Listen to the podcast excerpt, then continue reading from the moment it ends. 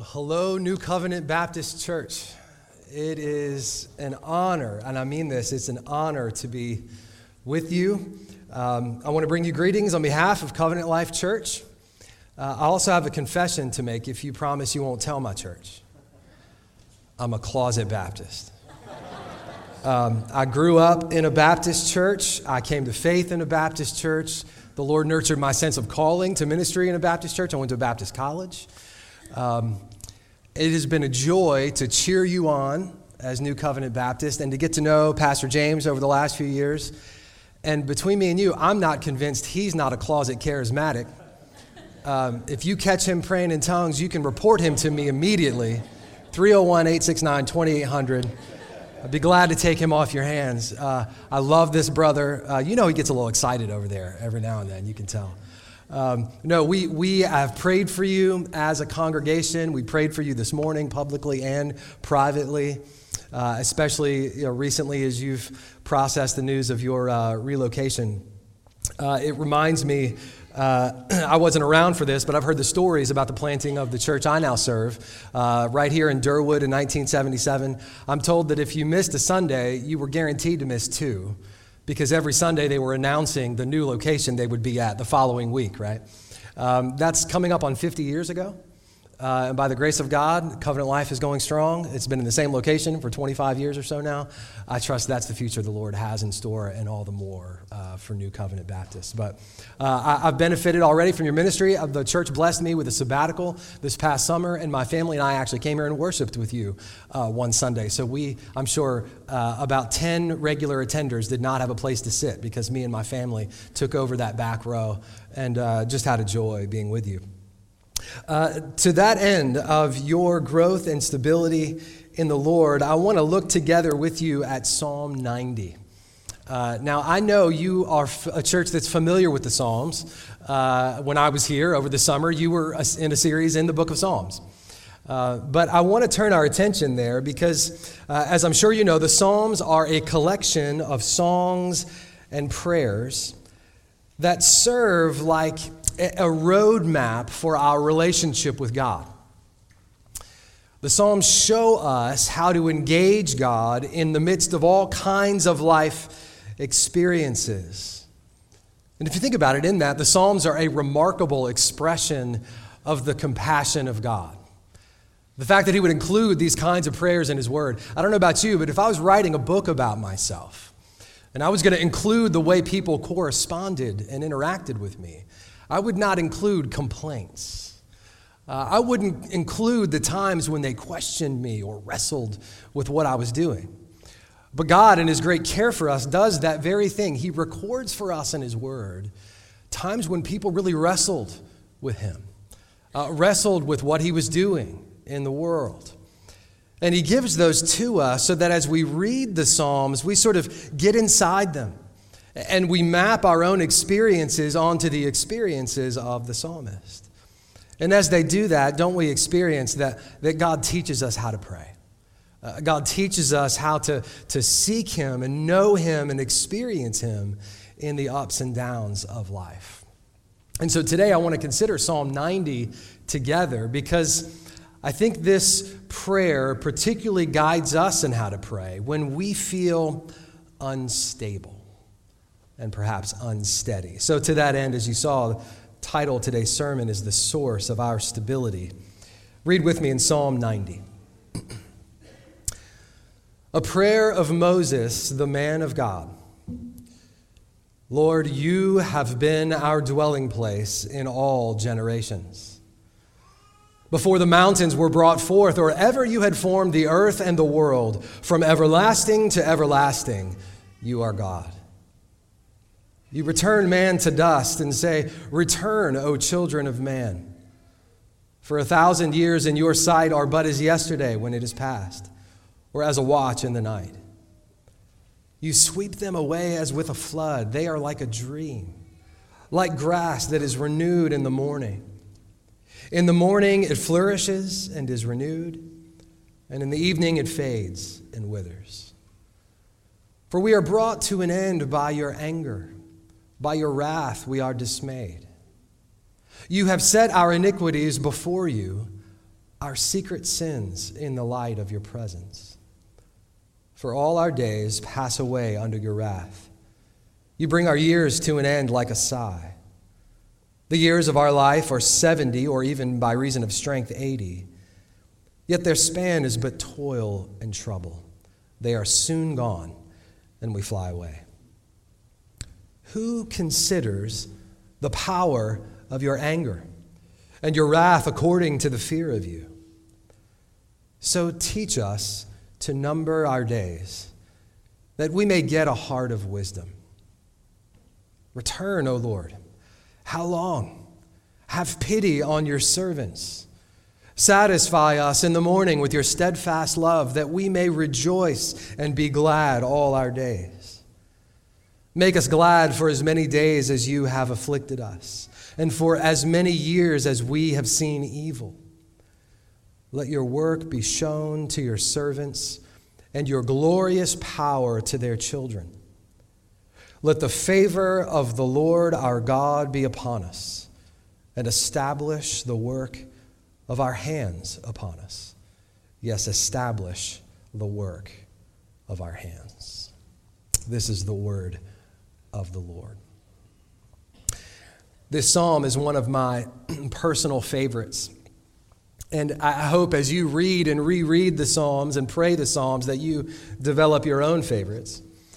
Because as I said, they are meant to resonate with us. And I think the way they connect with us changes as we change. So, in a sense, the Psalms get better with time. And I've found that to be true of, of Psalm 90. My appreciation for it has changed as my life has changed. Um, my first eight years of marriage, my wife and I moved four times. I changed jobs four times, and we had four children. Now, that was a wonderful and blessed time. The Lord met us and led us and, in many ways, provided for us. It's not a time I would describe as stable. Um, now, I'm in a very different season of life now. In the 12 years since then, I have only changed jobs one time, only moved one time, and only had two more children. So uh, it has perhaps been a, uh, a little more stable than the eight that preceded that. And maybe some of you can, can resonate with that sense of feeling unstable. I have felt that instability in very different ways now. In my extended family, there have been far more deaths recently than births. Maybe that's been true in your family. A generation that you looked for uh, stability from is now passing on, and increasingly you find the people in your own family looking to you for that kind of stability and steadiness. Perhaps you feel the sense of instability because you are living in a country where you were not born. And you find that you are glad to be here, but you are constantly navigating unfamiliar circumstances. Government processes that are unfamiliar, social norms and customs that are unfamiliar, perhaps a language that is unfamiliar. And so you find that your circumstances are whispering to your heart, You're not home. Some of us experience this financially. You may be aware even now your job is at risk or your income is at risk. We experience it with our health. We show up to the doctor for a routine visit and it proves to be anything but. Our stability circumstantially can feel fragile. We can feel like nothing is quite kind of bolted down and steady as we walk through life, and we may be on the verge of losing what little stability we feel. Well, whatever instability you may be tempted to feel this morning, I want you to have that in mind now as we look more closely at Psalm 90. First thing this psalm tells us is who the author is. As you know, we don't always get that in the Psalms. In this case, we do. The prescript says, A prayer of Moses, the man of God. If anyone in all of the Bible knew something about not feeling settled, it was Moses. If there's anybody who sort of felt like they know what it's like to live life on the road, it was Moses. Now, if you're new to your Bible, or maybe you just haven't uh, read that portion of, of it a while, let me give you a little refresher. Moses was born into slavery in a land his people had come to in order to escape a famine. And so, from the time he drew his first breath, he was in a place he didn't belong. And he was born in a time where there was a threat of infanticide. Uh, the, the ruling powers were literally killing babies at the time of Moses' birth. And so his mother, in an attempt to save his life, um, sends him off from the family in a desperate attempt that he might be found and kept. And he ends up being taken in by the daughter of Pharaoh, the king of Egypt. And so Moses grew up a foreigner in the house of the man who was enslaving his family. And as he grew up, Moses saw increasingly the burdens of his people. And the burdens of his people increasingly burdened him. And so one day, as a, as a younger man, but now grown up, he observes a, a Hebrew that is one of his people being beaten by an Egyptian. And he's so overcome with, with anger and frustration with his circumstances that he kills the Egyptian man and hides his body, the scripture tells us, in the sand. But word got around about what had happened, and Pharaoh goes looking for him. So scripture tells us Moses fled to a land called Midian. And so Moses went from being a foreigner to being a fugitive. And now he carries the weight of being an outcast and the weight of grievous sin. And he sojourned then in a land that was not the land of his people or the land of his birth, shepherding flocks of sheep around the wilderness. And then God came to him in the wilderness, you remember? And he called him to go back and lead the Hebrews out of their slavery in Egypt. Now, very, very long story, very, very short. He did. After confrontations and plagues and the Passover and the parting of the Red Sea, God uses Moses to deliver his people from slavery and promises to lead them to a promised land where they would be at peace. But you remember what happened. Soon after these great miraculous events of redemption and freedom, the people start to complain. And they start to rebel not only against God, but against Moses. And so God keeps them wandering in that wilderness for another 40 years until an entire generation had passed away. So Moses spent those 40 years leading God's people in camps of tents around the wilderness, waiting to get to the promised land of rest. Now, I like camping as much as the next guy, but that's a long time to live in a tent in the wilderness. And if you think about this, Moses had one destination, one goal that occupied his every waking moment for much of his adult life. That was to get God's people to God's promised place.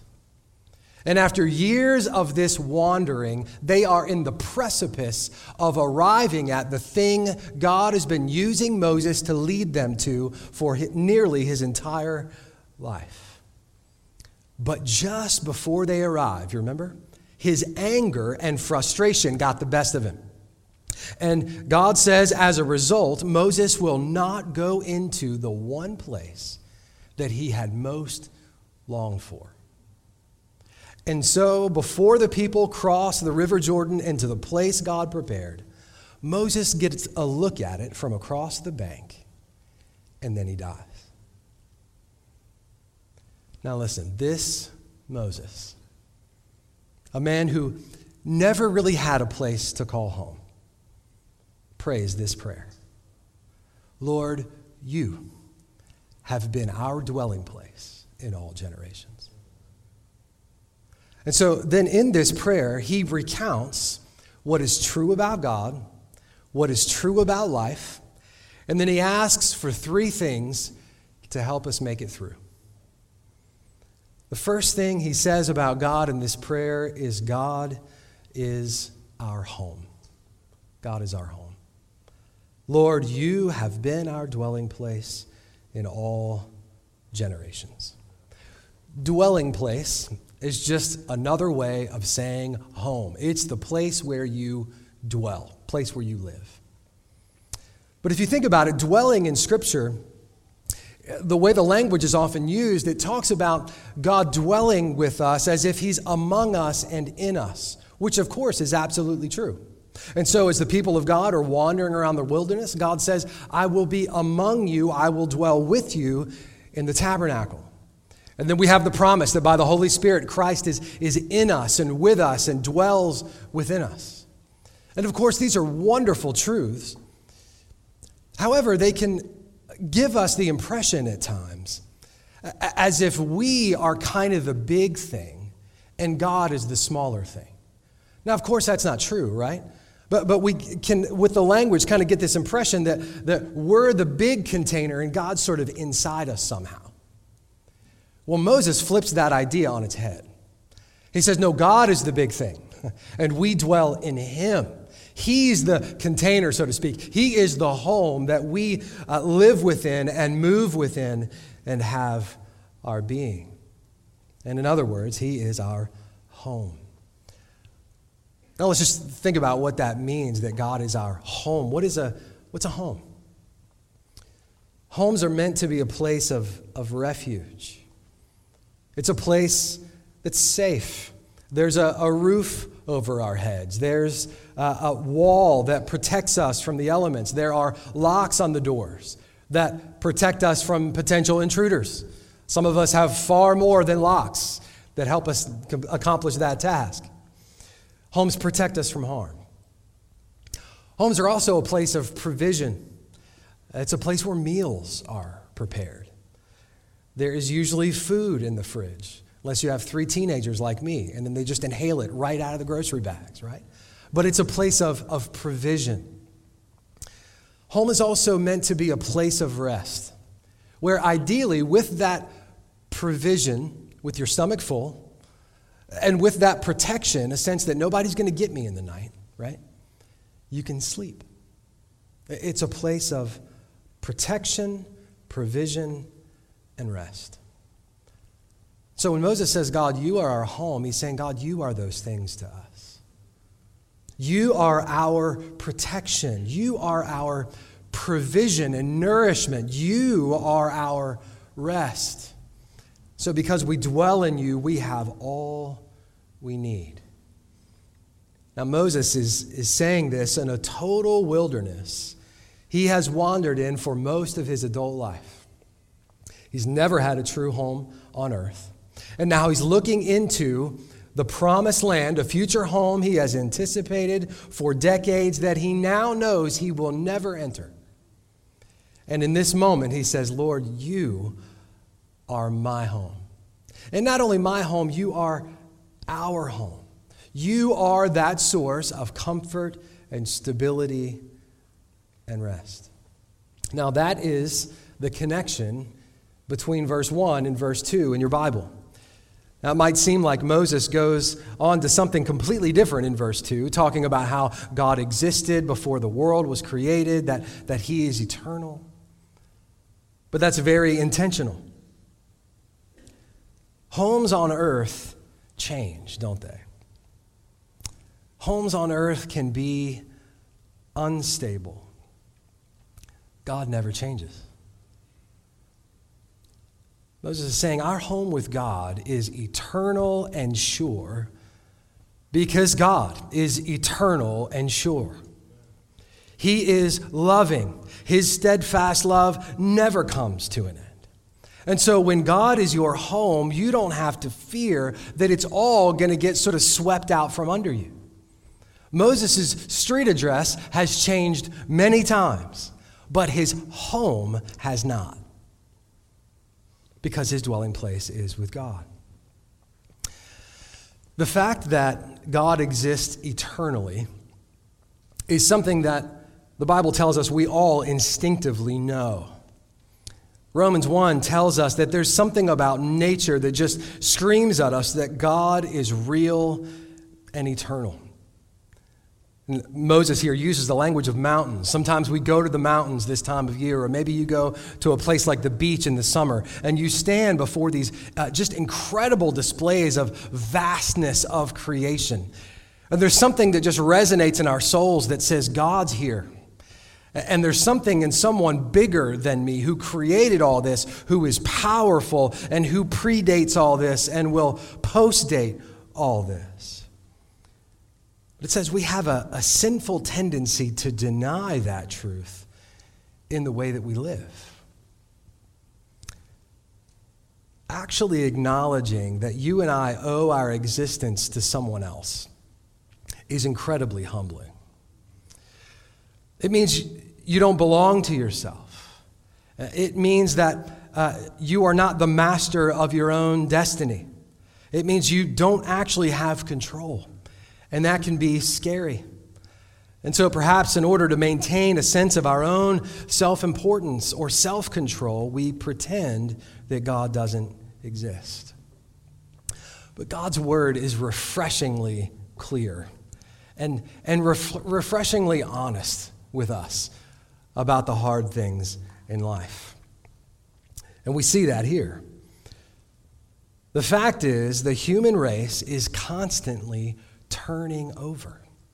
And Moses contrasts that with God. It moves from generation to generation as one dies and gives way to another. He says, But God is from everlasting to everlasting. You and I do not live forever, but God does. You and I are not in control, but God is. So, in the next section of the prayer, Moses contrasts God's stability with our temporality. So, that's the second point. And it's, it's very deep. I came all the way from Gaithersburg to just tell you this thing you never heard. You ready? Point two life is short. Life is short. Now, Moses isn't telling us this in just this sort of common knowledge, carpe diem, seize the day kind of thing. He's interpreting this truth for us theologically. The basic point of the next several verses is that God lives forever, but all people die. I'm very sorry to bust your bubble. This is a young, vibrant congregation, but give me just a minute. I'm going to bust it just for a second, okay? You cannot work out enough to live forever. Uh, you cannot eat enough organic, raw, whole, probiotic, whatever it is, the ism, you know, stuff you buy to eat. You can't eat enough of that to live forever. Uh, you and I can't amass enough wealth to ensure that we will live forever. We can't become intellectually enlightened enough and add enough letters to our title and get enough degrees on the wall to live forever. The truth is, we all die. Now, in case that wasn't a positive enough message for you, Moses takes it one step further. He says, uh, folks, not only are you going to die, but so is everybody else. Have a great Sunday. What's for lunch? You know? There's your positive, encouraging message for today. It's sobering, but it's important, friends, that we face this reality honestly, right? Human beings can be fascinated with each other. Now, this sounds weird when you say it, but we, we kind of gawk at each other sometimes, right? We go to sporting events and we just are amazed at these incredible displays of athletic ability. Or we go to concert performances, which I love attending, but we just are amazed at these demonstrations of, of musical prowess. Uh, our advertising companies put the most beautiful examples of our races on TV screens and in magazine ads and on social media. And we're amazed at, at the beauty of the people that get presented to us. What Moses is helping us see is that we need to keep all of those displays of a human ability in perspective. Because the truth for every one of us is talents are here one day and they're gone the next. But God's abilities never diminish. Never. As has been said, He's the same yesterday, today, and forever. We can also spend a lot of time fearing people, whether they'll come in and get in our houses and, and break into our cars. We feel they might harm us. We fret about what they think of us. Uh, we fret about our reputations, what people are saying.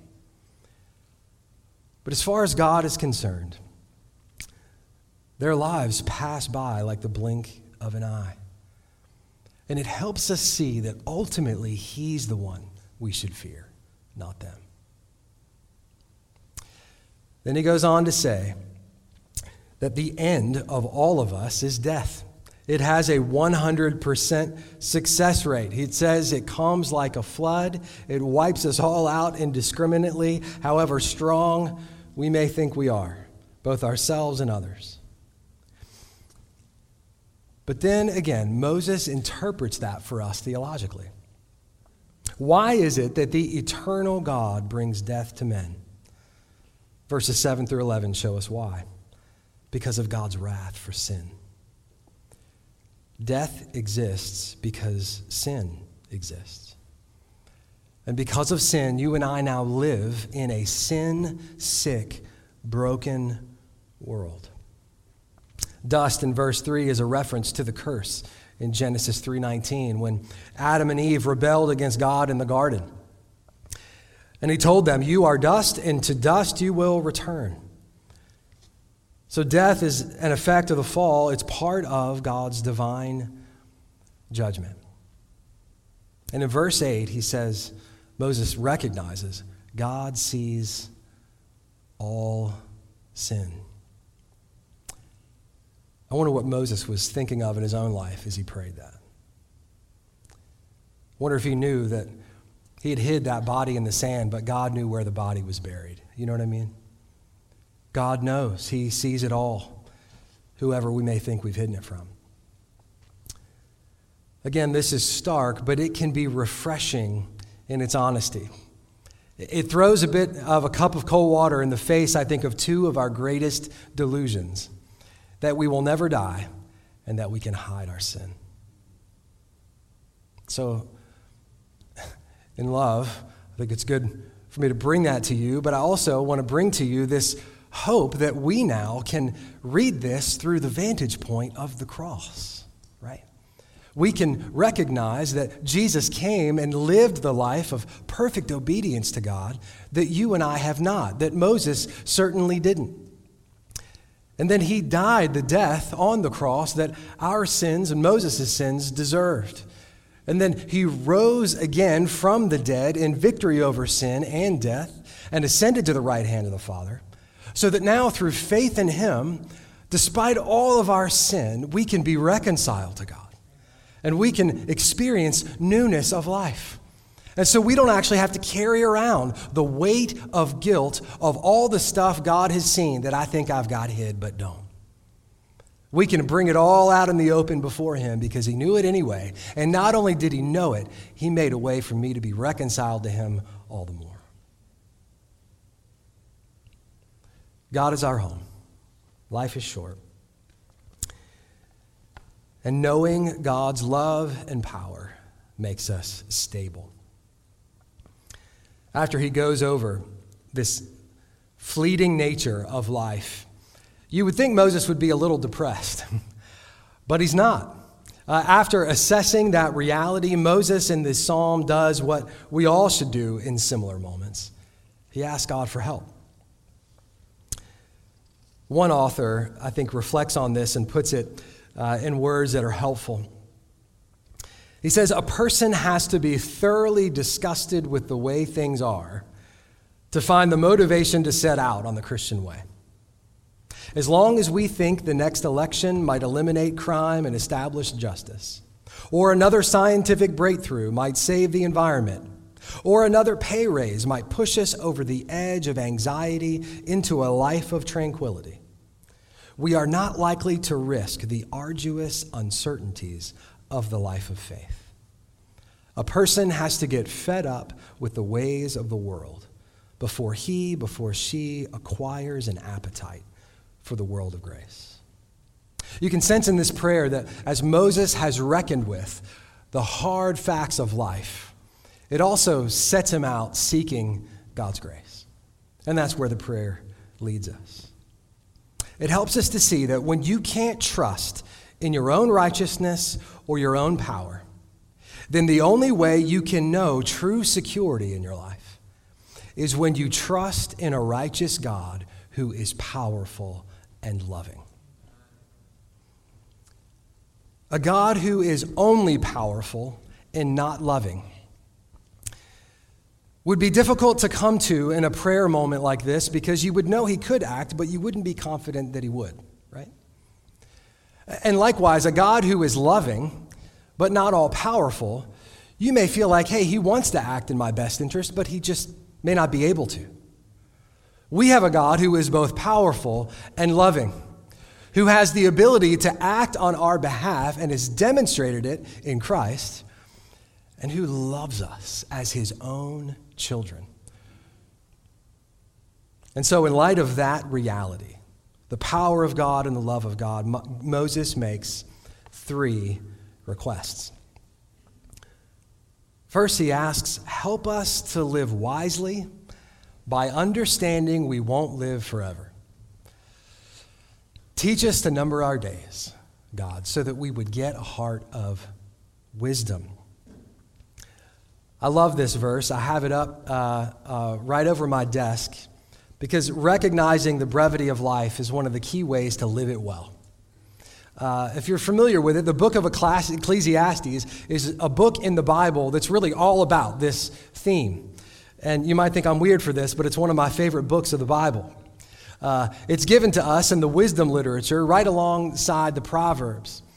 Now, the Proverbs come to us and, and give these wonderful, kind of cheerful, general truths. Things like train up your child in the way they should go, and when they grow old, they will not depart from it. And then Ecclesiastes comes in and kind of says, well, sometimes they do, you know? Ecclesiastes gives us the exception, while Proverbs gives us the rule. Now, Proverbs tends to feel a lot about life. Ecclesiastes calls us to reckon with death in the same way that Moses is.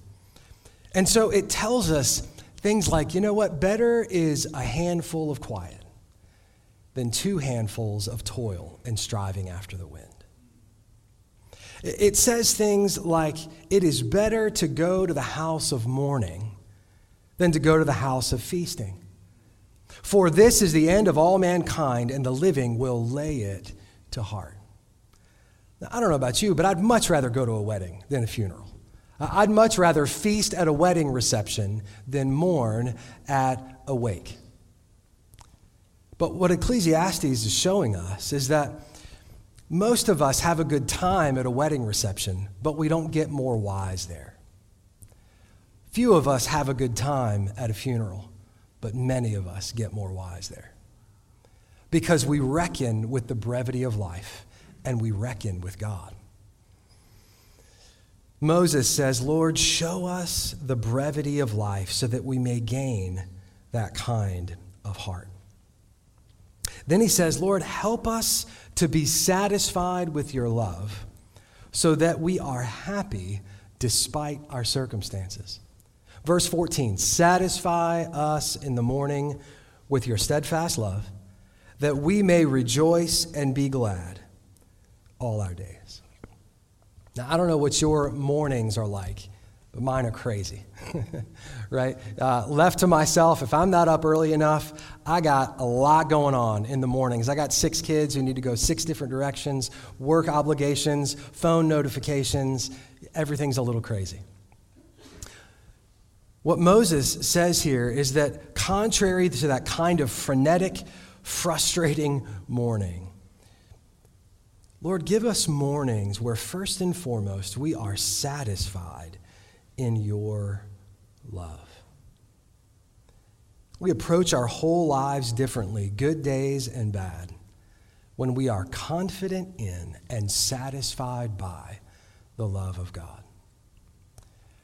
It's not a bad idea to make the goal of your quiet time being satisfied in the love of God.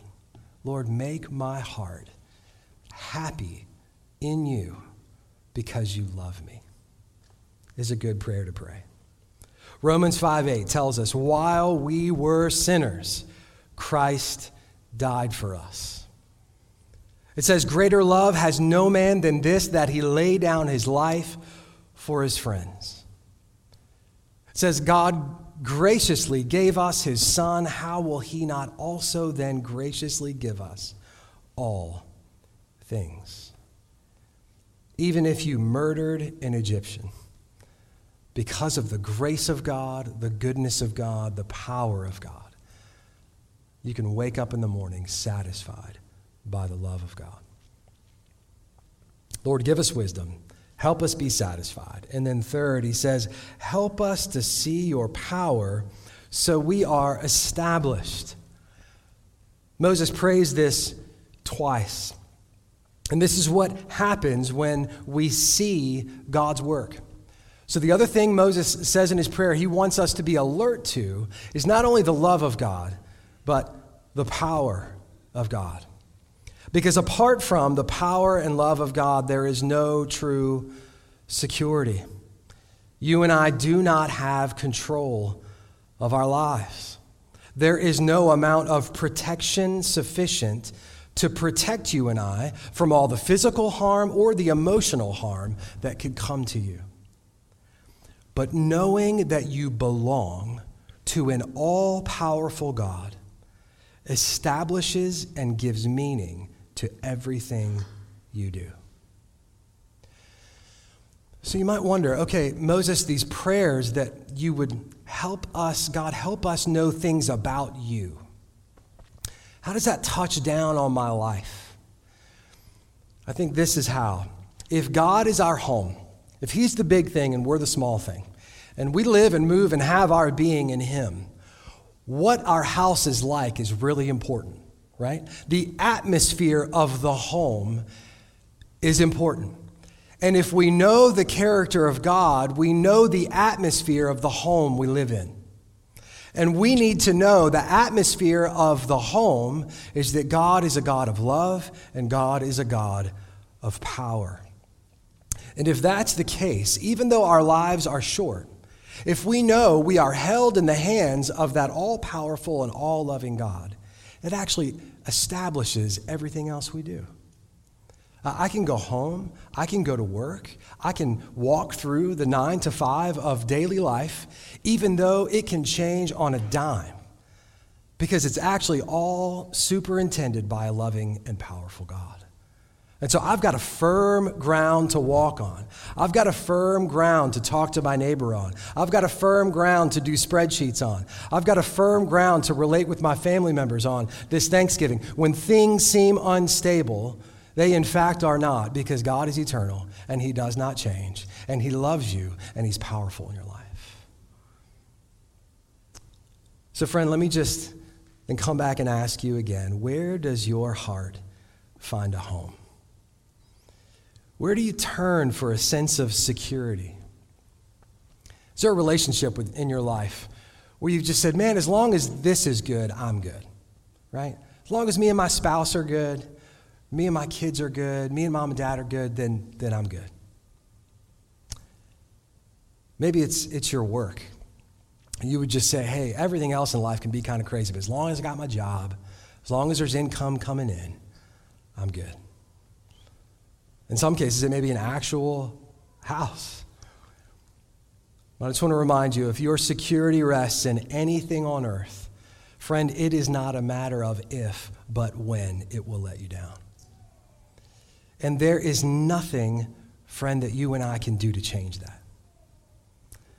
But what the psalmist says you can do is come to the one who did create all this and come to the one who is in control and trust him to be your shelter.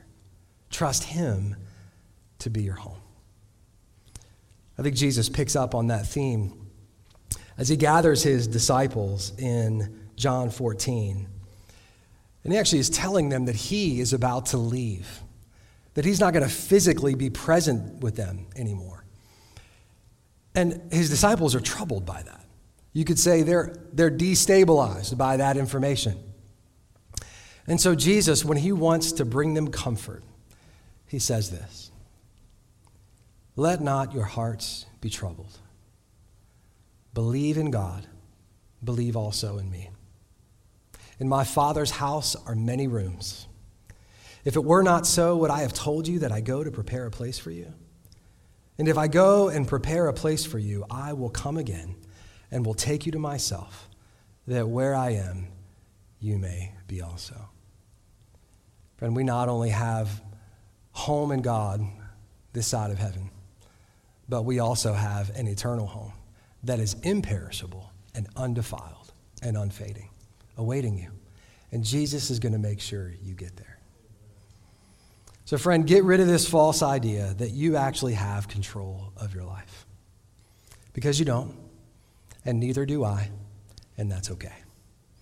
What I do have, and what I desperately hope you have, is confidence that I am securely held in the power and love of an almighty, eternal God who will never change. Let me pray that for you. O oh God, our help in ages past, our hope for years to come, our refuge in the stormy blast, and our eternal home. As we remember your power and love, help us.